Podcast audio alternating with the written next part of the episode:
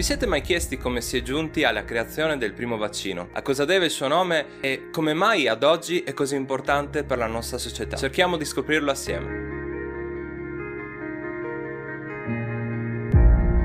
Il vaiolo è stata una malattia tremenda che ha colpito il mondo per diversi secoli. Si stima che solamente nell'ultima ondata, quella del XX secolo, abbia causato un numero tra le 300 e le 500 milioni di vittime. La malattia, come detto, ha origini antichissime, basti pensare che ne è stata individuata traccia nella mummia del faraone Ramses V. Esistono due forme cliniche di vaiolo, le quali si dividono a loro volta in quattro varianti. La più comune, nel 90% dei casi, causa oltre alla febbre elevata dei danni fisici permanenti al soggetto colpito, il quale porterà vita le cicatrici sul proprio corpo. I cinesi furono i primi a sperimentare un metodo per curare il vaiolo, o quantomeno per prevenirlo. Un metodo tuttavia rudimentale, che consisteva nell'introdurre nelle narici del paziente la polvere delle piaghe asciutte nella fase conclusiva della malattia, tanto per intenderci le croste. Tuttavia la nostra storia oggi comincia da una donna, Mary Wortley Montagu. Siamo all'inizio del 1700, la donna è un'intellettuale aristocratica, moglie di un diplomatico inglese ad Istanbul. Mary è già stata colpita dal vaiolo, perdendo parte della propria bellezza ed un fratello. Durante la sua permanenza nell'impero ottomano ha avuto modo di entrare in contatto con le usanze del luogo e tessere rapporti di amicizia con le donne locali. In particolare ha osservato una pratica da loro utilizzata, quella di inoculare nei propri figli alcune forme di vaiolo prelevate da soggetti non gravi. Tale tecnica prende il nome di vaiolizzazione.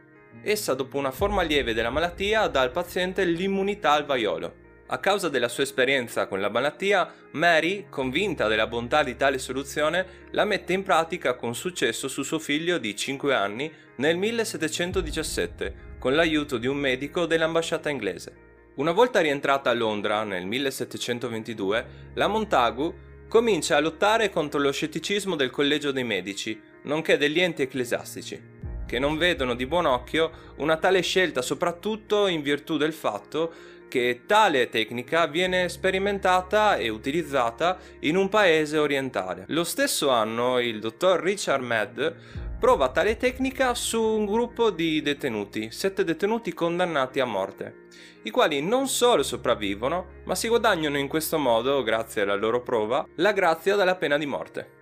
La svolta viene ottenuta quando la Montagu fa eseguire la vaiolizzazione sul suo secondo figlio davanti alla corte inglese conquistando la fiducia della famiglia reale, che si sottopone a sua volta alla vaiolizzazione. La tecnica pian piano comincia a riscuotere successo in tutta Europa ed espandersi. C'è però un problema che blocca la vaiolizzazione, ovvero tra l'1 e il 3% dei sottoposti a tale tecnica purtroppo muore. Mary Montagu viene a mancare nel 1762, dopo aver fatto sì che nel mondo e in Europa in particolare tale tecnica si diffondesse. È da qui che parte la nostra seconda storia.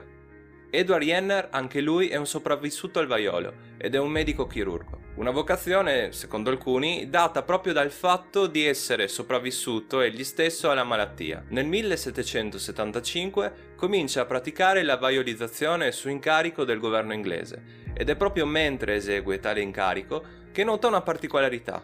La cosa che balza all'occhio di Jenner è che i contadini che contraggono tale malattia dalle mucche, nella maggior parte dei casi, non muoiono a seguito di un contagio da parte di vaiolo umano. Alcuni suoi colleghi avevano già ipotizzato una correlazione, ma senza compiere esperimenti concreti. Contrariamente ai suoi colleghi, Jenner passerà 20 anni della sua vita a studiare questo evento. Proprio da questi studi nasce il vaccino, chiamato così proprio in relazione ai bovini. Il 14 maggio del 1796 Jenner effettua il primo esperimento su di un essere umano, estraendo del materiale dalle pustole di vaiolo bovino contratto da una contadina, inoculando il materiale in un bimbo di 8 anni. Dopo alcuni giorni di malattia il bimbo si riprende. Giunge a questo punto il momento della prova decisiva, quella più pericolosa.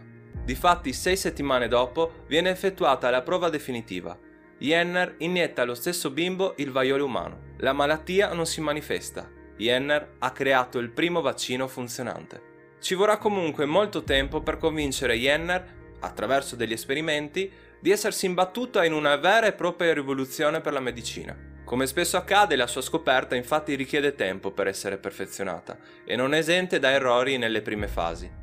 La tecnica di Jenner prevede in particolare un tempo di attesa di 7 giorni per prelevare i campioni da iniettare al paziente, a causa della bassa aggressività del virus. Una regola ed una tecnica che non tutti i medici rispettano e che porta dei dubbi iniziali sulla vaccinazione e sulla sua potenzialità. Tuttavia il tempo dà ragione a Jenner che riceverà non solo riconoscimenti a titolo onorifico, ma anche a titolo economico dal Parlamento britannico per il suo servizio all'umanità. Purtroppo la storia di Jenner ha un epilogo triste. Egli infatti si ritira alla vita rurale, dove perderà dapprima il figlio, poi la moglie e infine nel 1823 la vita a causa di un ictus. A testimonianza del lavoro condotto dall'uomo, alcuni anni prima, nel 1810, il governo inglese intanto aveva abolito la vecchia tecnica della vaiolizzazione, promulgando le leggi atte a predisporre una vaccinazione di massa contro il vaiolo in tutta l'Inghilterra.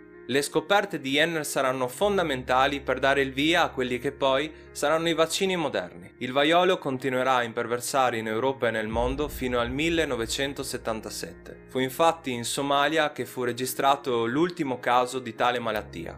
Nei due anni successivi, a fronte di nessuna nuova segnalazione di casi, l'OMS dichiarerà eradicata la malattia. Ad oggi il virus viene conservato in vari laboratori sparsi nel mondo, nel 2001 l'amministrazione Bush, a seguito degli attacchi terroristici, decise di proporre la vaccinazione gratuita a una fetta della popolazione americana, proprio per prevenire attacchi bioterroristici. Va segnalato che proprio a causa di alcune reazioni allergiche vi furono delle polemiche pesanti. È importante però renderci conto che qualsiasi farmaco, anche di uso comune, o alimento ingerito la prima volta, può generare delle reazioni allergiche inaspettate. Ora, io so quello che state per andare a scrivermi nei commenti.